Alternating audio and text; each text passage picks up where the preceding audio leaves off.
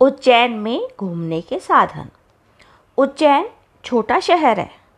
उसमें घूमने की जगह ज़्यादा नहीं है, लेकिन अपने मंदिरों के कारण, विशेषकर महाकालेश्वर मंदिर के कारण लोग उज्जैन आते हैं।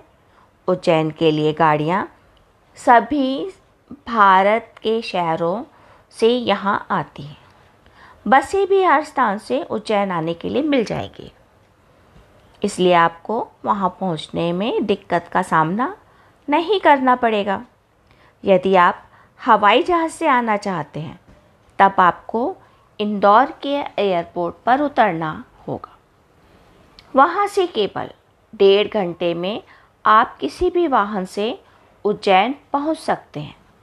आपको उज्जैन में घूमने के लिए कार, बस और दो पहिया वाहन हर तरह की सुविधा उपलब्ध हो जाएगी। आपको बस अपनी हैसियत के हिसाब से जेब खाली करनी पड़ेगी। उज्जैन में किराए के दो पहिया वाहन मिल जाते हैं। कुछ रुपया देकर आप उसे 24 घंटे के लिए ले सकते हैं। उस पर दो लोग आराम से अपनी ज़रूरत मुताबिक पेट्रोल डलवा कर कहीं भी घूमने का कार्यक्रम बना सकते हैं। यह मुझे सस्ता और समय बचाने का साधन लगता है। उन स्थानों पर जाने के लिए ऑटो रिक्शा भी आसानी से मिल जाते हैं। उनका किराया भी ज़्यादा नहीं होता है। बस थोड़ा ज़्यादा बोलते हैं।